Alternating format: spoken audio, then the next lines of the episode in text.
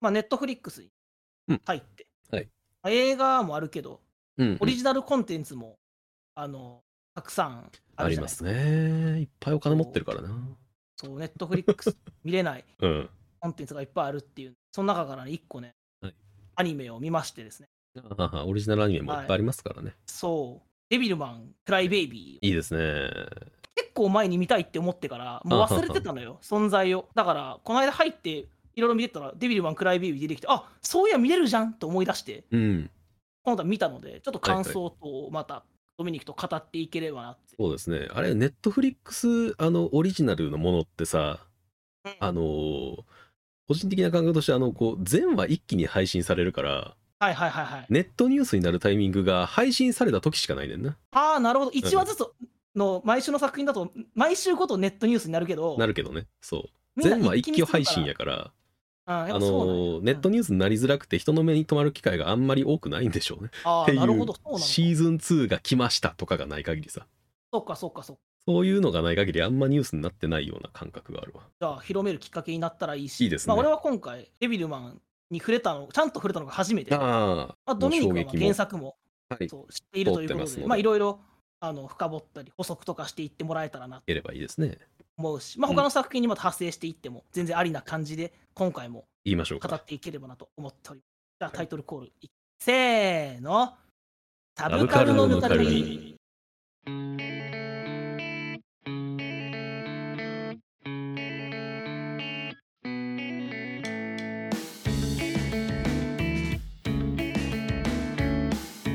今はもうデビルマンといえばニコニコで大人気ですけどあ、そうなのまああの今ちょっと変な方向性のネットミームになってたりするからそうデビルマン。まあこれはこれでネット外でまあラジオ外でまた言うから第26回デビルマンっていうか長い号がすげえなっていう話かもしれない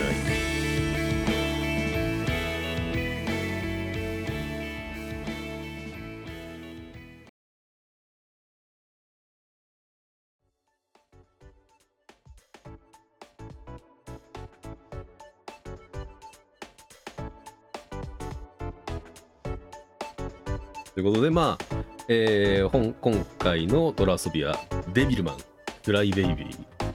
はい。」ですねということですね。まあ、デビルマンといえば、はいまあさ第一印象というか出会ったのは、うん俺の親父のうん子供の頃のヒーローなのよ、デビルマン。テレビ版のね。うんうんうんうんだからあのカラオケに一緒に行ったらオープニングを親父が歌ってたのがすごいはいはいはいはい印象的だったりとか、あとはあの「マジンガー ZVS デビルマン」っていうアニメがあんねんけどあーその VHS をなんかね見させられたりとかねうんなんかお父さん世代のヒーローみたいなイメージしかなくて昭供の頃和を代表するみたいな感じよなそうそうそうなんだけど大人になってさ、うんまあ一応おまあ一オタクになってさいろんなオタクと喋るようになるわけやんか、はいはいはいそしたらこういろんなオタクの人がさデビルマンの話をさうんかなり高い熱を持って話すわけよそうですねそうそういう人によく会うようになってきて、まあ、ドミニクも割とその一人だったりするんやけど はいはい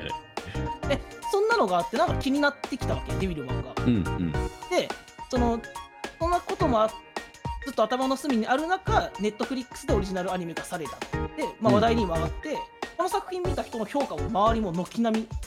み高くて、もうんうんうこの度見てみたんですよずっと気になってたんで、うん、ドミニクはこれやっぱ公開されてすぐ一気に見た感じえー、すぐではないけどまあそうね一気に見ましたよもちろん一気に見たうんちなみに原作っていうのはさいつ頃どういうきっかけで読んだとか、いつ頃どういうきっかけえっ、とね多分ねうん、 子供の時行ってた美容室に置いてあったんじゃなかったかなマジでこの内この内容が戦えラーメンマンと一緒に ねなんでだろう デビル マンがあった気がするんだよな楽さ楽さがすごいよいやでも戦えラーメンマンも大概やで言っとくけど話あそうなんだよね筋肉マンのスピンオフだからと言ってるけど戦えラーメンマンは割とそのグロテスクな要素が結構あったんですよ実はあそうなんだうんあのキャメルクラッチってわかるあなんとなくわかるえっとねそうあのうつ伏せになってる人の、えー上にまたがって、首をこう上に反らすだから無理やり上体反らしをさせるっていう技やねんけどキャメルクラバカッしチっててるプロレス技だそうそうプロレス技やねんけどだから戦いラーメンマンでラーメンマンがキャメルクラッチをするんですようんうんでキャメルクラッチってすごいむちゃくちゃな感じで当て字されてたりするんやけどキャメルクラッチって8文字ぐらいあの漢字が並ぶんやけ どはいはいはいはい最終的にそれで何をするかっていうと胴体を引きちぎるんですよえやばチーンって言ってそうえ怖っはいまあラーメンまあラーメンマン確かに本編でもブロッケンジュニアラーメンにしたりしてたもんなそうあのマジで戦いラーメンは割とグロテスクなあのーまあ、バトル漫画だったんであその流れそでう俺なんはだじ自然に読めたねゃあじゃあそういう趣味の人の美容室だだったんやろうなっただったんで割しょとうだねからそのレトロなレトロなグロテスク要素が入ってる漫画が好きっていうとあこあろなをるやほどっなたんるだほろうどなっていう気がすそるこからさっと入っていったんやさらっと入りましたねだから特にそのデビルマンってどんなものかなっていうイメージもないところから俺は読んだからまっさらな状態で原作デビルマンを全て飲み込んだんですよ、うわ衝撃的やったよな うん、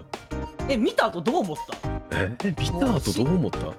面白いって思ったあーでも子供どうやろうなどう思ったんかなでも子供の時やったからそんなに面白くいいと思わんかったんじゃない多分ああそうかそううか、んぶっちゃけそのあのーデビルマンクライベイビー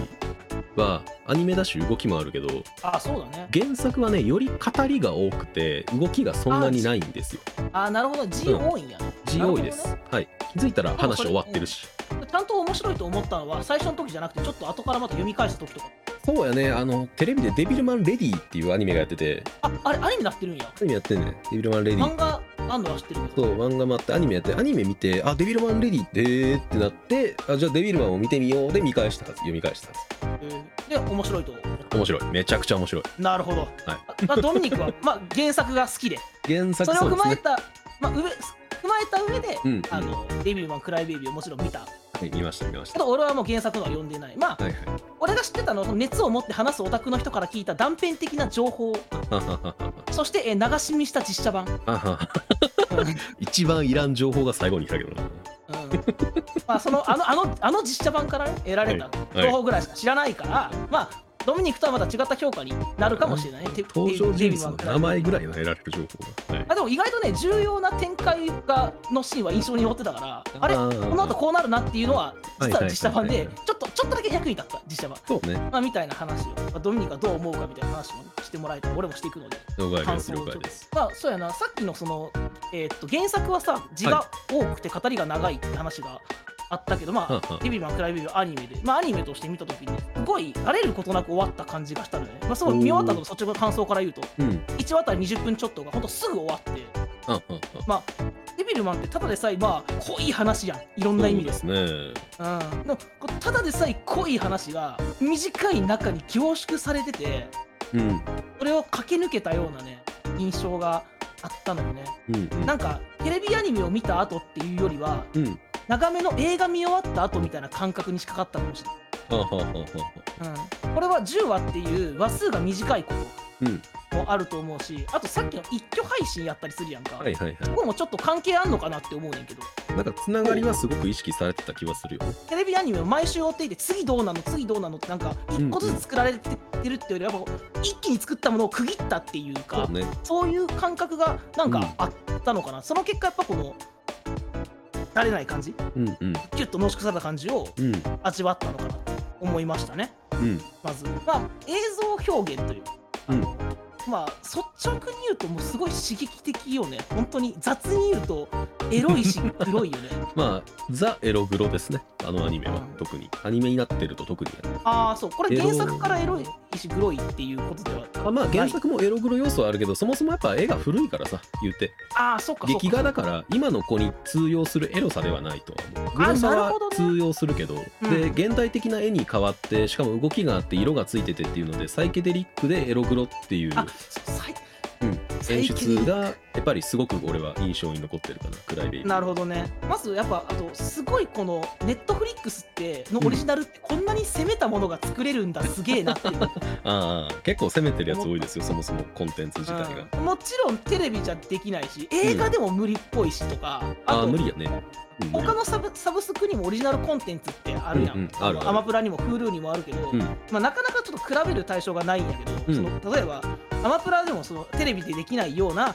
えーっとバラエティみたいなものを配信してたりするんやけど、うんそのそれらを見た時の体験と比べてもとびっきり刺激的だったなっていうかああデビそルうマなンんクやライベイビーうんは俺はすごいなんていうのしすごいエロいしグロいしさっきのサイケデリックな表現っていうのはそうそれに多分人役買ってるんだろうねあなんかネットフリックスだからこういうのが作れるのかなってうん思ったからネットフリックスすげえなって思ったのも感想としてはあるうんうんそうだな映像表現の話で言うとうんうんただエロいグロいじゃなくて、はい色彩表現とか絵のタッチそうねちょっと他で見たことない独特なビジュアルや柔らかい感じやんちょっとどっちかっていううんうんとうん絵とかって、そのそれこそ元々のデビルマンの絵のイメージっていうとあの劇画っぽいってういんううん感じだけど、そうじゃないあの柔らかい中でやるエロい黒いのがちょっと独特でまた他にはないな、あんま見たことないなって思ったなんかビジュこうこういうビジュアルの中でこのエロい黒いっていうのをやることで、なんかよりちょっとライトになって見えてるんかなっていう印象があったかな、まあ、逆の部分もあったんやけどね、うん俺は際立ってると感じた方やからああなるほどね、うんあの色彩だからよりなるほどね、なんか、まあ、もっとそのリアルな、もっと違うタッチでやると、もっとえぐくなったりとかするんかなって俺は思ったのよね。ちょっと柔らかくしてるっていうのもあるんかな。エロいシーンに関しては、この表現だから余計にエロいなって思う部分もあったけど、ねうん、そうねまあだからやっぱそのグロさの部分は、あのーフィクションだと分かりやすくなったなっていうかうんうんうんうん。本当になんかアニメと漫画の違いっていううんうんうんところがすごく出てる気がするよね、まあ、原作が特になって70年代とかの本やあからー、そ古もそいもからがか。そうなるほどね50年前ですよ、ああ、そうだねう。んうん、50年前ですよだから本当にお父さん、えーお母さん世代が子供の頃に見れたか見れてないかぐらいうん。のその時代っていうことを踏まえて考えると、えーすごい絵力とああ、おなるほ話どね。の流れだし、あの小回りとかもすごいドラマチックやしうんうんうん。見開きの迫力とかもあったなっていうは感い覚、はいはい、その昔のやつだからっていうところでちょっとこう、うん下駄吐かせせるじゃないけどそういう評価になるっていううん、厳密になるほどね今とやっぱり時代が違いすぎるからなんかあ並ー列で考えるのはそう正直難しいよね。だねあーなるほうどん、ね、だから50年前俺生まれてないし知らないから当時まあ、もうそうだ俺もそうやな。そうやな。なるほそどな。こと厳密に比べられるのは本当に6 70ぐらいのお当た時見めなてんてた無理人やたんちかか。もうそうやな。 そう確かに。だからそこで俺はもうもうシンプルにバイアスは絶対かかってるよそもそもご50年前のものは古いものという認識やもんだって、そうだよねうん。なるほど ね。うん、まあでもじゃあやっぱうん今読んでも今読んだらデビルマンの原作っていうのはそう古いもんだなっていうのは感じるけどそこをやっぱ現代的にちゃんとできてたってことやね多分プライベイビーの。うんでもねここは個人的にはうん現代的にしなくてもいい要素を現代的にしたのかなっていう気もちょっとしてる、ああそうなんだ。ん、あの SNS を使った話のくだりとかもああっめたりっしちたゃりと多かかった。めっちゃ正印象的よ。直いらんなと思った俺はあほんまに。あれがなくても50年前に書かれたあの原作を読めばメッセージはちゃんと伝わる話だからああなるほど変にな。 SNS とかを使わないでほしかったなっていうのは正直ある原作を読んだかこれはうらんだろうとは思うけど、そうね、うん、ああいう風にヒロインが批判されていってみたいなくだりはさ原作にもあるの知ってたから、まあ実写版の絵うんでなんだけどまあそこをこうより分かりやすくうん、 SNS で描いてんやろうな、うんで今見る人に分かりやすくしてんやろうなっていうのは思ったね、でうもんこれもやっぱ原作を読んでない俺の評価だから、うん、どうななんんかや読ろねみどっ読んちでがると、うんどっちが正解はないとは思うけどなんか俺がやっぱり原作を見て50年前のお話のはずやのにうん絶対に今の誰が読んでも伝わるメッセージだし誰が読んでも理解できる話だったのよ、俺の感覚としては。さっきのビジュアル面に関しては古さを感じたけどそのメッセージ性についてはずっと色あせないものとしてあるような感じというかそもそなるほども根底にある普遍的なものをテーマにした、えーまあ、悲劇的なお話だけれどもやっぱり心に残るお話だったから別にそれをわざわざなるほど SNS っていうオブラートに積まなくてもよかったんじゃないっていうのはある。そこをもっとこう直接的に原作通りやってもよかったんじゃよないかっってたんじゃないかなっていう。そそこはだからやっぱ原作の方がここは良かったってポイントになるわけでそうやなそこは1点あるかなもるほどね俺はやっぱり2つ見た上で言うと。なるほどうん、でも分かりやすくしたっていうのはすごく分かる正直この話分かりやすくて見やすかったのよね本当にビジュアル面以外のその表現で言うとうん俺音楽のめちゃくちゃ良かったと思うのよね。なんかラップとか多かったねあのね、そう、どう音楽結構良くなかった。そんなに、そんなに あマジで、うんそう、そんなにあれはそうなんや。デビルマンである必要性がない音楽やもんだってああーデビルマンである必要は確かにないないでしょあーなるほどそっちでそっちで見たのねだから俺,、なる俺ほどはねなんかやっぱ物語としてストーリー全体として見るからこの曲いいなーは思うかもしれないけど「デビルマン・クライ・ベイビー」と見た中でラップは別になくてもよかったよ俺ラップめちゃめちゃ良かったのよこのあーあそれはデビルマンクライベイビーに必要かっていうんじゃなくて、うんうんうんえっとねラップの部分がまあ俺音楽、えーそうやなあの特殊エンディングとかもあるやん、はいはいはいエンディングで、あそこもすごい良かったし BGM も普通に好きでおしゃれですごいうんうんうん好きやし、作品に合ってるっていうのも良かったんやけど俺はラップの部分本当に印象的でんいい意味でね、でなんかこれもともと原作では、いはいあの不良たちなんだよねラップやってる若者たちって。うんうん出てこなくだからそれが、えっと、ヤンキーとして出てくるのが出てくる代わり出てくにるラップやってる、えっとラップやってる連中に変わってるっていうそう50年前から鎖回してるから不良があそうなん やそれは今現代そうチェーン回して投げかけてくるからそうかなるほどデビルマンそれはでも原作とデビルマンに必要かどうかっていう見方によってそ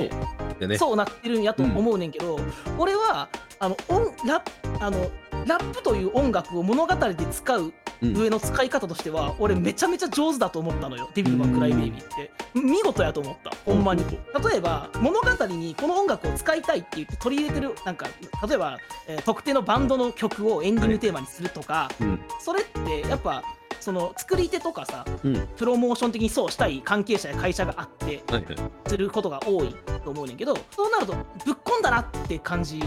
あるいは無理してぶっ込んだなみたタいイなアップ感ってことでしょそうタイアップ感となんうかんこれ自己満足だな別にいらなかったんじゃないかなうん思う多分ドミニクはいらなかったんじゃないかなの方にくれ食ってしまってると思うんだけど、ん俺はすごい使い方がうまかったと思って、うんラップである意味のあるシーンでちゃんと使ってるし、うん物語中の役割もちゃんと果たしてるなって思いながら見てたのよねうーんあの例えば3話の最初にラッパーたちが集まって、はいはまあ、サイファーみたいにしながら、えっとね、舞台となっみてたいあサイファーっていうのはえっとねえっと円囲ってラップすることをサイファーっていうねんけなうんこれ全然知らへんわどごめんごめん聞いたことがないへえそんなんあるんや3話の最初に舞台となってる街の治安の悪さみたいのを説明していくシーンが、うんうん絵的にはあホームレスが住んであるであろう、はいえーお家とか、うんえー銃とかドラッグが映ったりとかそれをやり取りしている人々の姿だったりとか、うんホームレスじゃないけどここは貧しくて治安が悪いんだろうなっていう街のワンカットずつがパッパッパッって流れていく中うんそのそこで生まれ育った若者たちのそのラップがかかってるんやけど。うんそのこういう生まれた境遇なんかは負けずに生きていこうみたいな。この銃とかドラッグとか負けずにみたいなね、まずこの銃とかドラッグとかが登場するこの舞台の街と、まあ、ラップっていうさストストリートっていう治安の悪い部分で育ってきた音楽っていうのがすごいハマってたと思うのこの詩に関しては、うんすごいうんうん、すごいそこの噛み合いがいいなって思ったし自分の地元のこととかそういう地元で生まれてどう育ってその上で俺はこう考えて生きていくんだぜみたいなことを歌うのってすごいこうヒップホップの文化の文脈の中にあるんだよね、うんだからあのラップ舞台治安の悪い舞台の説明をラップでするっていうのはすごいハマってたと思う俺はうん無理に入れたというよりすごいちゃんとうまいこと使ったなって思ったしあと4話のさあの好きな女の子にラップするシーンわかるああのったなーぐらいあったなぐらい俺すごい好きなのよあのシーンもうんなんかすごいいい歌詞でうん俺俺聞きながら僕はほんと普通に感想で聞きながら泣きそうになるぐらい俺良かったんやけへどえ全然思てへんわなほんま、うんなんか歌詞に一個も思ってないああそうなんやなんかあれもそのギター持ってきて歌うとかじゃなくて、うんラップでフリースタイルでやっててそのその場でこう言葉を紡いで伝えていったみたいなシーンになってたからより俺はグッときたしラップである意味があったと思うのよね、なうんこのシーンとかも。うんラップにその実際力が入ってるっていうのはあのラップしてる若者たちの声優いるやんかはいはい一人はあの木村昴っていうあのジャイアンの声してる人じゃないうん知ってあるそうヒプノシスマイクの人がいてね、残りの3人ぐらいは1人がヒップホップミュージシャン兼俳優でもう2人はもうほんまのラッパーやねんかうんめちゃめちゃ有名な、うんあとヒューマンビートボックスしてる人それもヒューマンビートボックサーの人が実際やってたりとかする、うんすごい力が入ってんのようんうんでそのラップの内容もそのラッパーのうちの1人のけんあの一人のケンザ390っていう人がうん監修しててでこの人もヒプノシスマイクに楽曲提供とかうんしてんねんけどそうこの人その韻の踏み方とか歌詞のなんか意味とかすごい分かりやすい曲を作る人だもんねうんだから「クライベイビー」もそれがすごい出てたなって思ったねうん流れてるライラップも分かりやすいし聞きやすいしうんあなラップする人も上手い人やから技術もあったしっていうんで、うん、すごい俺はラップ部分評価してんねん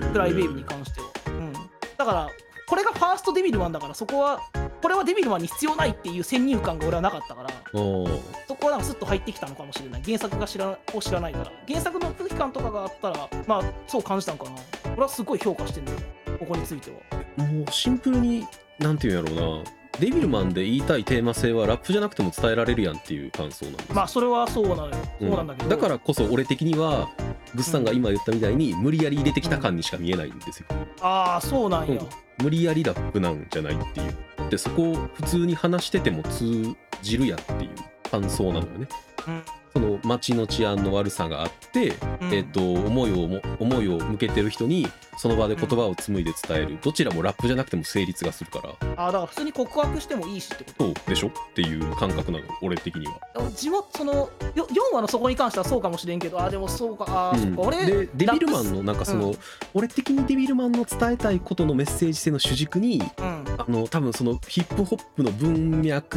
のメッセージ性はうんい入ってないと思やそこは入ってないと思う、うん、だからだからやっぱり無理やり入れてきた感がある、うなるほどそねうだって軸が2つになっちゃってるやんそれだったら「クライベイビー」の中にデビルマンのメッセージとヒップホップのメッセージが2軸あることになっちゃうからだからヒップホップのメッセージヒップメッホセーッジとプか自体のメッセージというよりは、デビルマンの真の部分うんではないかもしれないんだけどそのシーンとかでの使い方はうまいと思ったよ別におーうんめっちゃそう思ったねあのそうやなだから悪魔の存在が世界にさうんうんバレてしまってみたいなシーンもあったあったそのその次もそのサイファーのシーンが流れるのよ、まあ、ラッパー同士がうん「そのお前も悪魔かもしれねえ」みたいなこと言うのもなんかリアルだなって思ったしなんか俺はすごいそうやなヒップホップに一回ちょっとはちょっとだけハマったからそこと、はいはいはいそこの俺のあヒップホップでこういうもんだよねっていうのを考えた時にその要素をうまいことを落とし込んだなって思ったのよ。ちゃんと物語の役割にその舞台の説明とかうんそのさっきの,、まあ、そうやなフリースタイルのラップとかも俺が好きだからそう感じたかもしれないけどすごいグッときたし俺はうんでそのラップをする人、えー作った人も知ってる人だったからあーあーもうじゃあ全然多分俺とバイアスのかけ方が違うねそもそも違うな、んそうやっぱそのもちろんこのあこの人が作ったラップだからこういう分かりやすさもあるよねっていう見方もしてるのよねうんうんっていうそのちょっと裏の見方もしてるし、うん、そのヒップホップにはまったっていうそうやなそれはなんか感じ方が全然違ったようんな、違うと思うなでも納得ができる全然その原作見てうんそこにグッとフォーカスが当たった時に別にこれいらん要素じゃないって俺も言っちゃう可能性が全然あるからうんまあでもそう考えるうとんヒップホップにハマった人が見ていいヒップホップだったと思えるものが使われてるっていうのはだから他店なんでしょうねそう俺個人的にはちょっとラップが好きだったらそれだけもちょっと見てもいいぐらいだと思う、へーその出てくる人が本当に有名な人だから、ううんんうんうんラップ聴いてる途中に思ったよねあのラップあのラッパーがやりそうなラップすげえかかるなと思ったらそのラッパーが監修してたからほんまにあーやっぱキャラクターですね だからそのああまあキャラクター、ねああ人そをうね人で見るあ感ーそう人を覚ああそうだねん大丈夫なんか毎回似たような話してしまってるから大丈夫まあかなまあ見方がやっぱりそういう視点から見た場合の感想ってことだからまあいいんじゃないっていう意味で俺はすごいこのラップに関しては評価が俺は高かったです、うんでうもんうんなるほどなるほどあとその表現方法のさっき分かりやすさの話で言うと、キャラクターたちがさ、うん自分の思ってることをしっかり口にしてくれる感じないクライベイビーってそんな印象ないあーどうかなあーまあ例えまばさ、あわざわざ口には出すわなちゃんとねそううん例えばさっきの、えっと好きな女の子にラップしてっていうシーンのうんうんそっちのそのラップがすごいその子に刺さってその女の子が泣くのよねうんうんそのラップの歌詞的にもあこの子この子にすごい刺さったんだなっていう内容っていうのは俺は見てた途中で思ったからうんあこれこの子に刺さるやつやその子が泣くってだけでその子がラップすごい刺さったんだなっていうのはもう伝わるわけよ俺には。うんうんうんでもその後の会話で「あれは私の歌だ」ってもう一回ちゃんと言ったりするわけああそこわざわざ言うんやみたいな、まうんあこのもちろんタイトルにもなってるしすごいテーマにもなってる泣くっうんていう主人公の泣泣くのは人のために泣くんですっていうのをヒロインが SNS に書いてたりするのもあそれもわざわざ言うんやみたいなうんあ分かりやすくなってる気がしたのよね。うんそのキャラクターの心情とかをこっちがああ思ってるんじゃないかこれがテーマなんじゃないかって読み取るまでもなくちゃんと言ってくれるといううんうんそうなんか作品によってはそれをあえて言わないこともあるやん、うんあえて説明しないおしゃれさとかさ、きいさかっこよさみたいのがある作品もあるし、それが魅力になるパターンもたくさんあるんだけど、この作品はそうではなくて全部しっかり言ってくれるんだなっていうのが印象的で、うんどうしてこうやって作ってんのかなって思って、まあ、デビルマンのリブート作品ということで、はいはい子供の時以来デビルマンを久しぶりに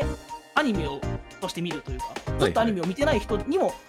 見やすく作ってあるのかなうんうんっていうのが俺のなんかそこに対する感想うんうんうんだったかななんうか、んこのわざわざ言うっていうのは原作に忠実だからそうなのか、うんう今ん回そういうふうに作ったのかどっちなんかなとなんかどうそこについてえー俺は分かりやすすぎるとは思った正直演出過剰な部分あうん、だから俺もなんか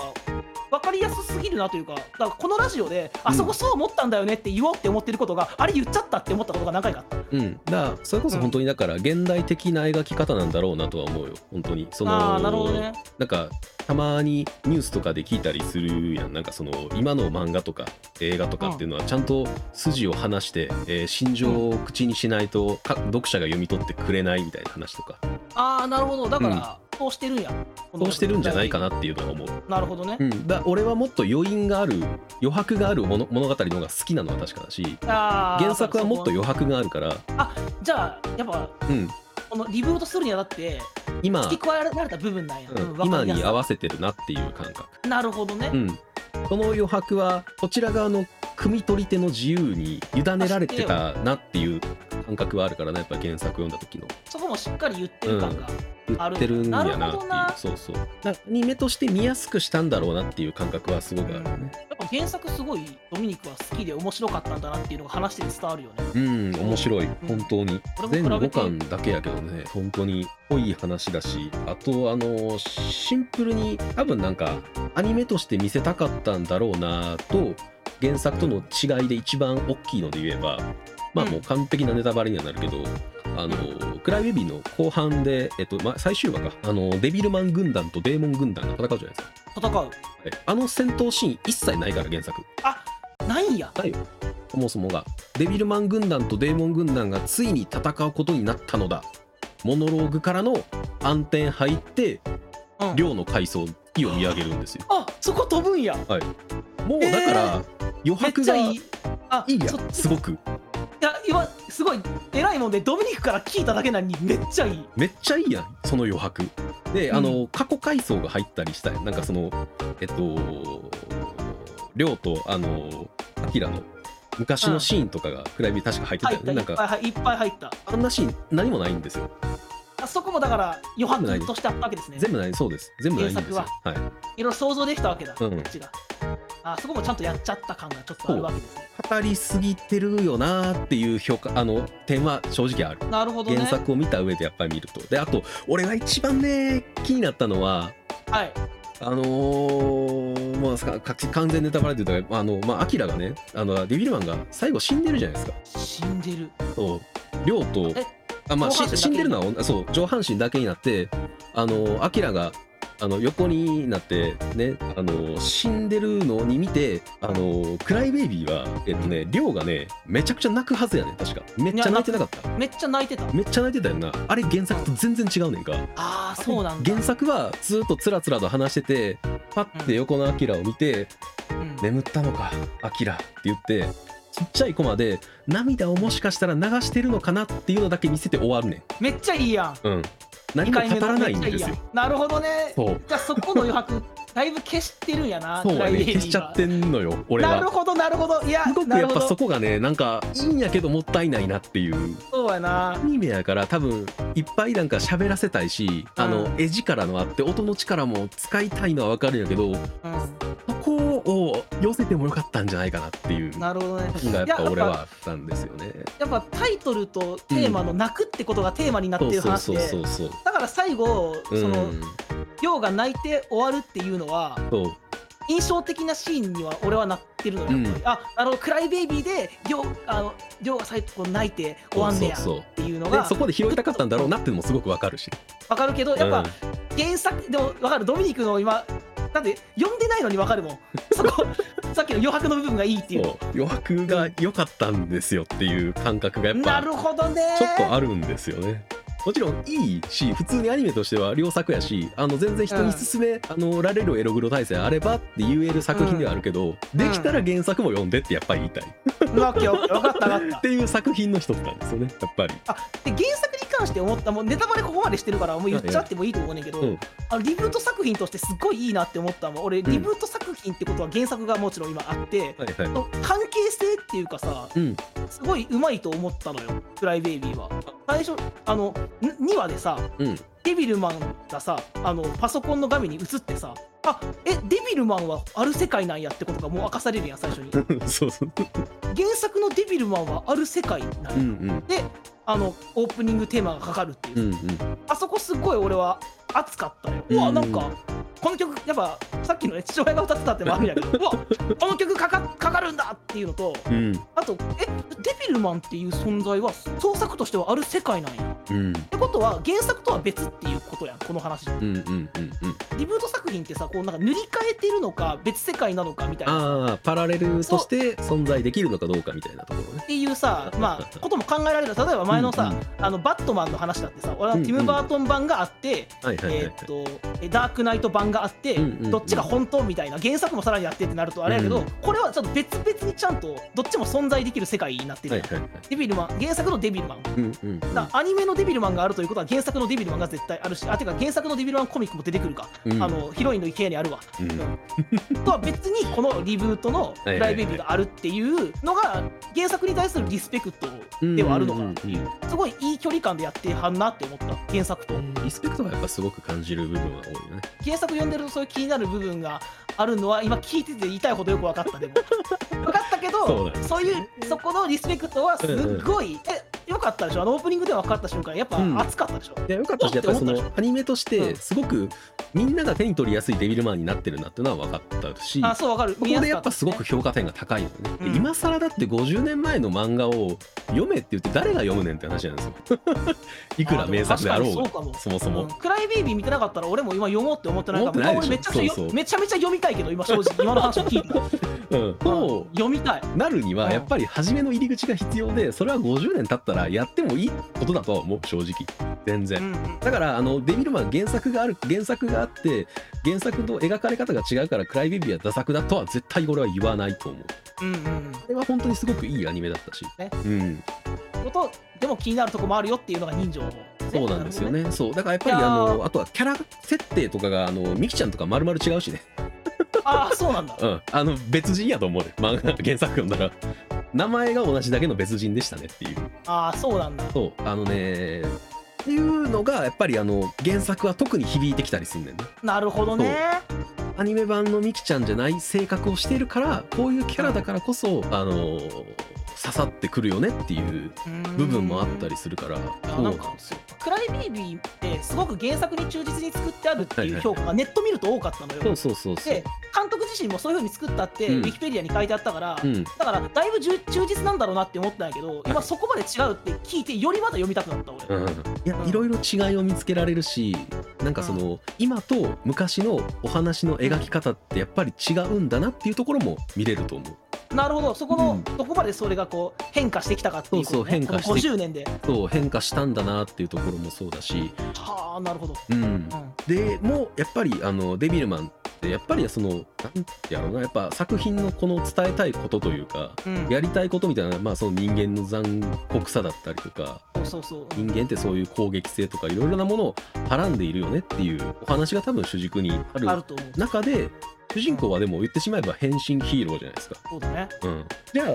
その人間の攻撃性っていうものと変身ヒーローっていうものの変身ヒーローになったけれども人間としての悲哀を持ち合わせているっていう描き方が多分クライベイビーな気がしてなるほどそこもだから原作と違うわそうあそれはなんかそうこれねはそれでクライベイビーのいいところになってそうそういいところだな気がするだから現代的なそのヒーローにもちゃんと人間としての一部があるんだよっていう描き方をしてる気がするんだよねうんうんそこ分かりやすくねそうそうで原作はなんか人間と違うものっていや人間と違うものになってるんだよっていうのをなんかうん見せつけるようなお話というかでもでなるほどねそうそれをを前半にやっぱりあアキラってデビルマになったらもう理性もなくなってすごい残虐性が増してくるんややっぱ人間と違うやつってほんまに化け物なんやって思ってたら後半で人間が化け物でしたっていう流あーれがあるかなるほら、どねそうそうはあなるほどねあーちょっと原作がどんどん読みたくなってきたなすごいなここの流れがあるからやっぱりすごく綺麗にあの突きつけられるような気がすんだよなさあの残酷さまあてその最終的に伝えたいテーマへの振りがまた原作の方がこ濃くてうまいそう濃くてうまいい気がすんね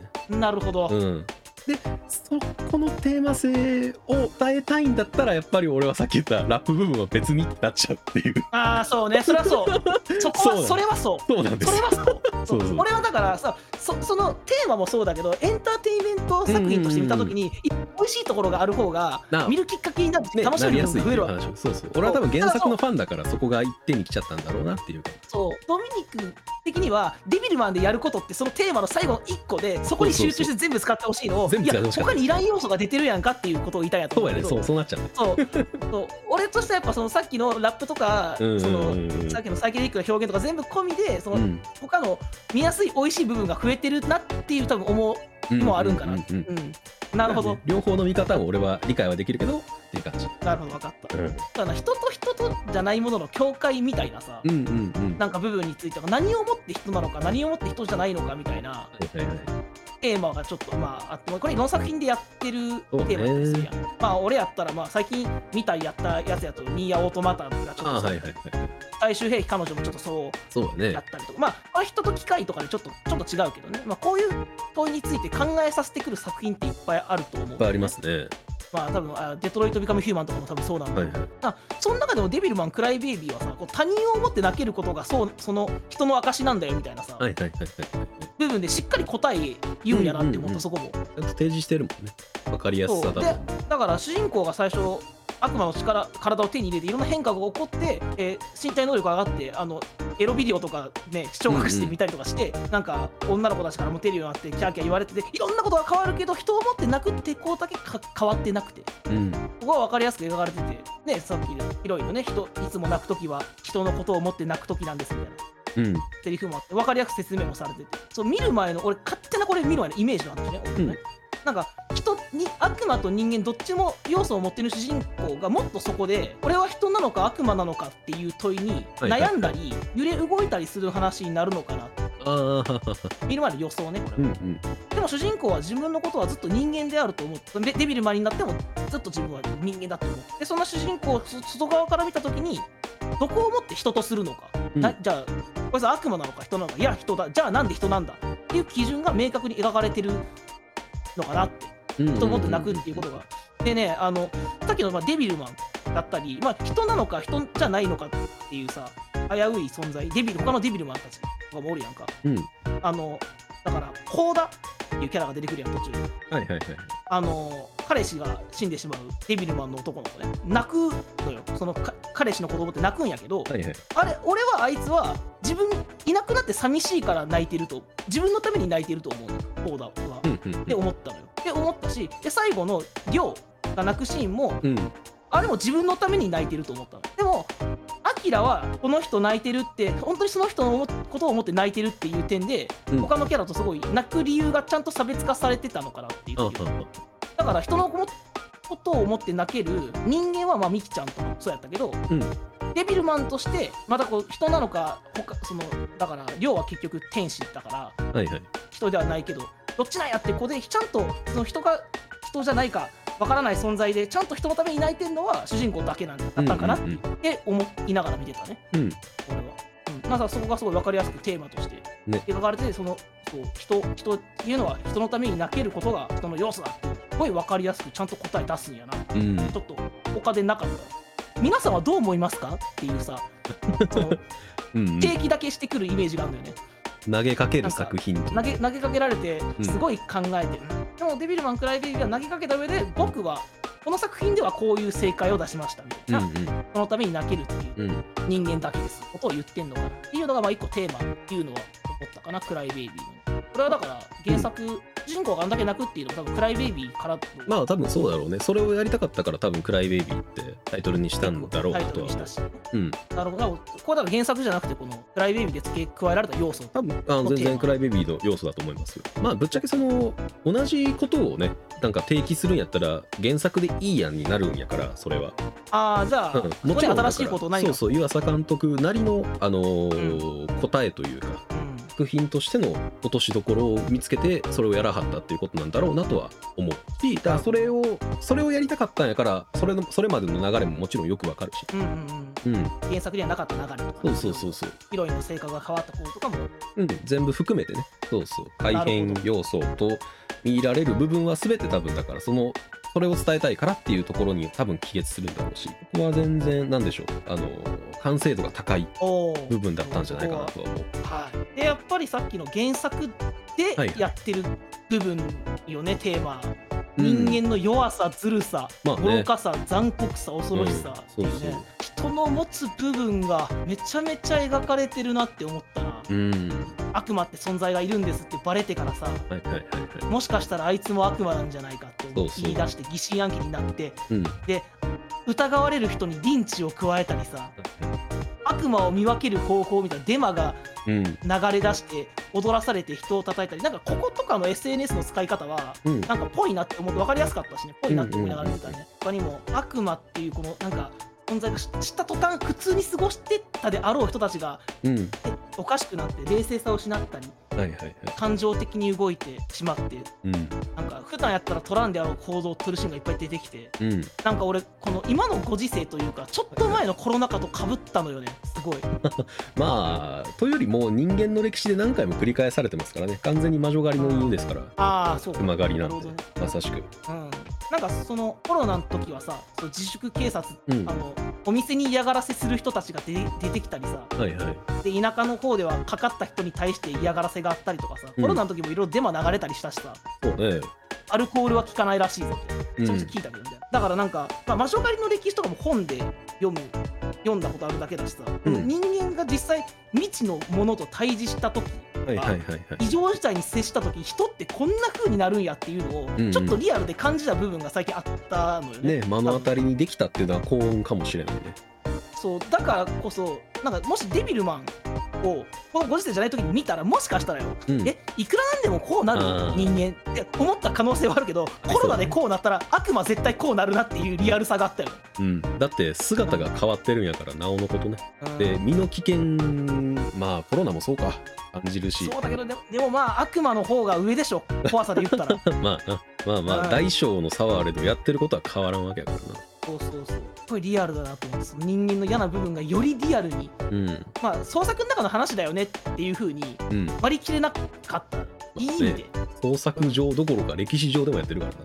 そうこれはやっぱ間のあだから歴史上であっても今の現代の日本でって考えると、うんじゃないってことまあままああないんちゃうっ身近てななってるなるのがめちゃめちゃ身近な事件があったもんだから、うんうんココロナっていうそれとすっごいかぶってうわ絶対こうなるやんななんかだからクライベビーの中でも買い占めしてたやんか、はいはいあのそうだトイレねットペーパーとかうわリアルやなと思ったなんうんかあと、あそこの家も悪くなったらしいわよもう多分田舎とか行ったらさあの家かかったらしいよとか言うやろうなうわリアルやなってうんすっごいリアルに感じられて、うんうんコロナとこの悪魔に関して言えばさ未知のものと相対してさうん戦わなきゃいけん時は、本来一丸となってねうん一人一人できることをすべきなはずやんやんはいはいなんか積極臭い話になるけどさでもその時にこう信頼できるか怪しい情報にすがってうん怪しいことに気づかなかったりそれを広めてしまったりはいはいやらなきゃいけないことの方向性を間違えて誰かを攻撃してしまったりうんそれを攻撃する大義名分だって思ってうんを暴走したりさなんか人間ってこうちょっとのことで薄い皮を一枚剥いでしまえば、うんすぐ露呈するような弱さ危うさ恐ろしさをは持いってるよねっていうのをうん出してきたっていうのがすごいこう大きいテーマうんだなって思っただから人間こそ化け物なんだってうんことだよねそういう要素が人にはあるんだよねっていうさうんなんかここはなんか改めてダークナイトの感想もちょっとそういうとこあったなって思ったよねそのデントがうんああなってしまったとかさ、人のちょっとしたことで人はああなってしまうみたいなうん、あれ、プライビービーのさやったっけあのーなんていうの初めの方でこうアキラと亮が一緒に、えークラブかなんか行って行ったあのーデーモンを召喚するときにこの内側をこうバリバリって破って出てくるそうやったのやんねあ原作も確かそうなんですよなるだからなるほどねそうそう人間の皮を薄皮一枚剥げば悪魔がいるっていうことはだからやっぱりずっとあるんじゃないですかデビルマンっていうもので伝えたいというか描きたかったものの中にはそうじゃないとあのオチにはならんだろうしうんでもそうなったやつらを集めてデビルマンがうんそいつらを率いてうん戦うっていうことはうんうんうんやっぱりなんかそこにも含みはあるのかなとは思うよね、確かにそうだなだってそこそうやって何かを戦っ戦うってことは何かしらを守ることやからつまりうんうんそうなってたとえ人間の皮を剥いで化け物になったとしても守りたい何かがあるのが人間だよねっていうことを言いたいのかもしれないしあーなるほどねうんここまではちょっと考えられてなかったなるほどなって思ったうんなんかそういうことまで考えられたなっていう気がするねデビルマンは特に俺はなんかその悪魔の存在が広まってひどいことするのってもう一定の人じゃないや、ん、みんな一般の人みんながするから、だからそういう恐ろしいものを持ってるのってその物語の悪者だからさっきのダークナイトの話に近いけど物語の中の特別な悪者だけじゃなくてうん誰しも持っててそうねちょっとしたきっかけで出てきてしまうっていうところがまたジョーカーとつながったのよ映画のまあそうだなその人の暴走してしまう恐ろしさとかはさいはい弱さみたいなのを別の角度からだからバットマンは大衆あじゃあバットマンじゃないデビルマンクライベイビーはそのひ引きで大衆として見たけどその一人にグッとフォーフォーカスを当ててうジんうんうんョーカーいい人なのよねもともとはうん、うんそう精神的な病気持ってたりとかはいは人とずれてるところはあるけど母親思いだしさい、うん、あのいつか大きいステージに立つことを夢見てって優しいおじさんがその暴走してジョーカーになってしまうで俺はジョーカー見終わった時にもう本当誰でもこんなんなってしまうやろって思って見たとねうんうんもちろんこの主人公のアーサーにはジョーカーになる素質みたいなものがあったから、うんああなっちゃったんやと思うけどじゃあその素質って多かれ少なかれみんな持ってるものなんじゃないのうんうんそれが出さずに済む人と出しちゃ出し出さなしゃあなかった人がいるだけなんじゃないかなうんうんそこはデビルマンでより思ったねそういう要素をみんなが持っているはいとはいいうマイナスの部分をみんながジョーカーっていう特別な存在なんじゃないみんな持っててそういう要素を持ってる人をどういう環境に置くとこういう暴走にしてしまうかみたいなのを、うんうんまた悪魔っていう未知の存在を通さずあの人と社会から受けるうんいろんなことによってそれを出してしまう、バットマンはさバットマンじゃないごめんまだまだ間違えたご めんデビルマンははいはいまあ、悪魔っていうさ、まあ、うん未知の、まあ、それこそ現実にいないぐらい恐ろしい存在が出てきて、はいそれが人を狂わせた見ることができるけどうんジョーカーの場合は周りにあるのは、まあ、治安こそ悪いけど人と社会うん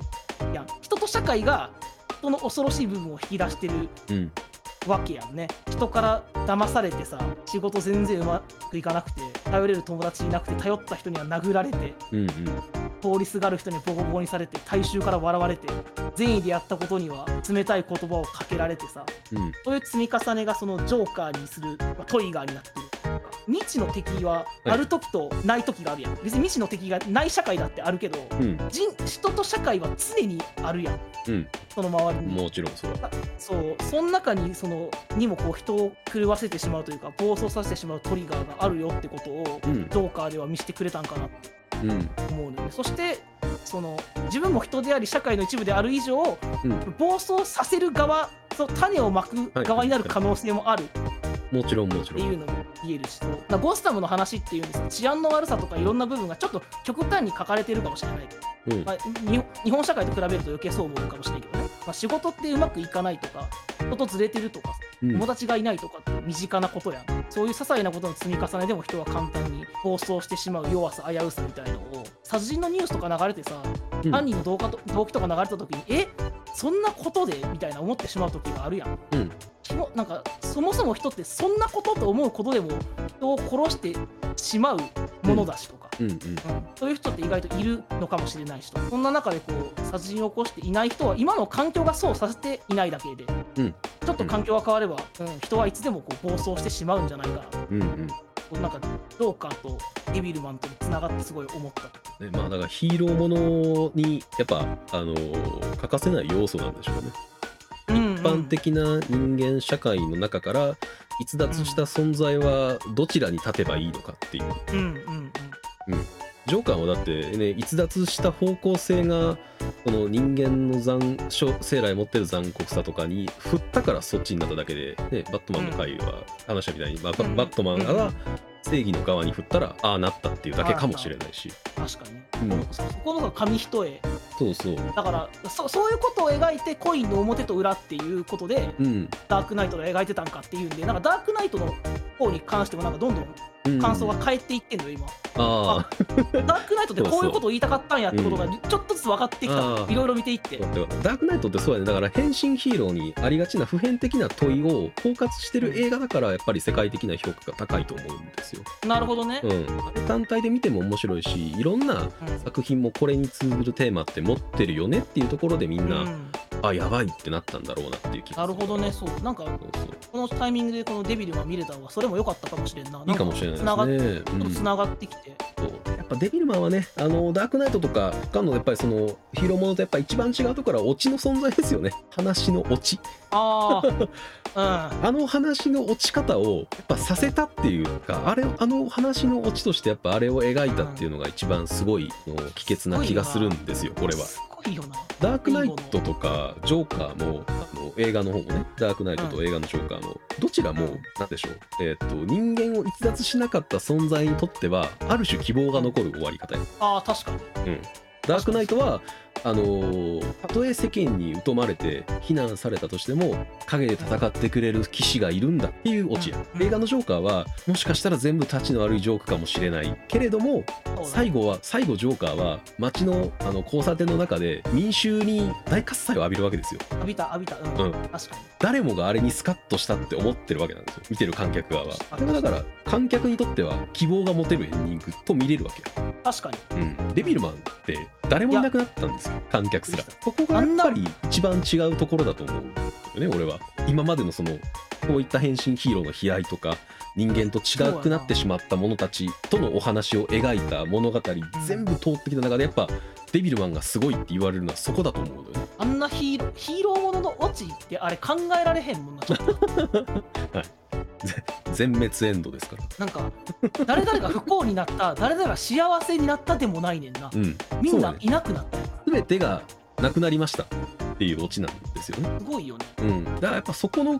結論に至るというかなんかそこがやっぱ面白いところではあるね考察のしがいというかうん考えがいのあるというかそうやなどうやったらあのエンディングにならんかったんやろうなってちょっと考えちあょっとだけ思ったりもしたかうんうんなあまりにもすごすなんかなんて絶望的というかーうん救いがないというかそう壮絶すぎてというかでも俺はすごい不思議なことにねあのエンディング多分初めて見た時に救いがないエンディングとは思わなかった感覚があるんだよねおおそうなんや、なんかすごく悲しいことが立て続けに起こってうんうつ展開のお話でエンディング救いないなみたいな感覚と違う感覚を持ったと思うね俺は。あーでもそなんやろな個人的に後味は悪くなかったななんかでしょそうそうそう、うん後味が悪くないそうそうそうそれに近いな後味が悪くないエンディングだったと思うんですよねそう偉いもんでなんかみ見た後しんどいなとは思わんかったうんそこが多分ねこのデビルマンの得意なところだと思うんですよね変わなってるるほとどねころだとなんでやろうなそれはまあなんでか考えても出てこないななんか、ここはだか不思議らなんかうん比較対象がなくなったからかなとは思ううん、おうだっ比て較対象、うんなんていうのそのうつ展開のものってたとえ描かれるのが物語上あの主人公と主人公のその周りだけの話だったとしてで主人公がどん底まで落ちていきましたすげえうつ展開だなって思うのはなんでかっていうと描かれてないところに普通に暮らしてる奴らがいるからだと思うんだよね俺は確かになるほどねうんそいつらすらもみんないなくなったから後味が悪くないんだと俺は思うだから誰も買った買った人がいなかいないもんな勝った奴がいなかった世界って一番多分優しい世界な気がするノーコンテストの世界そうこんっなえていう描き方だったのかなっていう解釈俺はーなるほどねうん、誰も勝たなかったんですよっていうオチが結局だから誰もみんな留飲を下げざるを得ないというか別に拳振り合いのところで誰にも下ろせないんだって気づいたらもうそれは下ろすでしょうしっていうのがなんかやっぱ革新的だったんじゃないかなっていう、なるほどねデビルマンからはこう人間とかうん、環境とか社会の変化で暴走してしまう恐ろしさみたいのをみんながそもそも持ってるっていうことうんそうねがあって、うんでジョーカーからはその弱さとか危うさとか暴走とか人を暴走させるトリガーっていうのはその未知の存在だけじゃなくて社会や人とかもっと身近なところにもあるよっていううんことがジョーカーからはあってこんな感じですかね。まあそんな感じかなうん。まあ、本日の泥遊びは、まあ、デビルマン。まあ、原作とクライベイビーの違いも含めて、そうだねうん。あとはまあ、だいぶ喋れたんじゃないうん。演出方法とかもそうだし、うんあそうだねいろいろ話した気がしますね。うん。まあ、ぜひ原作は機会があれば触れてみてあもら俺いたいなと。めっちゃ見たい今すぐ買いに行こうかなって思ってるぐらいああ、コミックスの感じとかもちょっと面白いじゃん。 あなるほどねさ実物すがにでなん見てかみると。あれじゃないそのリニューアルされたバージョンなんじゃないのあー売ってるのって俺多分本当にえな多分当時発刊されたやつを読んだからあそうなんやそうそうその文庫とかじゃなくて文庫とかじゃなくてあそうなんや、うえんーなかなか印象深かったものではありますけど、まあ、うん機会があれば原作いを。や読む読むめっちゃ読みたい、では、まあ、本日のドラスビは以上です。うん以上です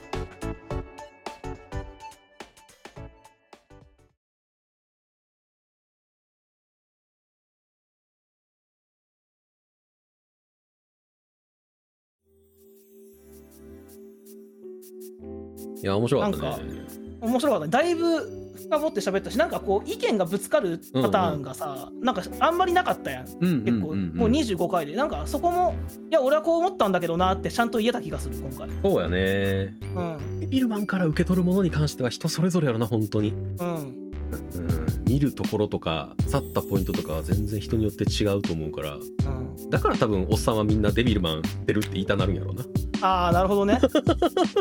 若い子がどこ刺さったんやろって聞きたいんでしょうね。ああそれもあるんやろうな、うん、絶対。で俺の最終的なテーマのうん部分に言っては、今このいろんなものを見てるタイミングだからここまで考えたっていうのもあるしああ。人のそうそう関連づけてないと思うあとこのラジオがあるからやとう思んう、うんうん、考えたのはそうね、意そこまで識してない深とく考えられないさらっと流れていっちゃう可能性は十分にあるね、全然あるとう思んう、特にクライベイビーだと特 に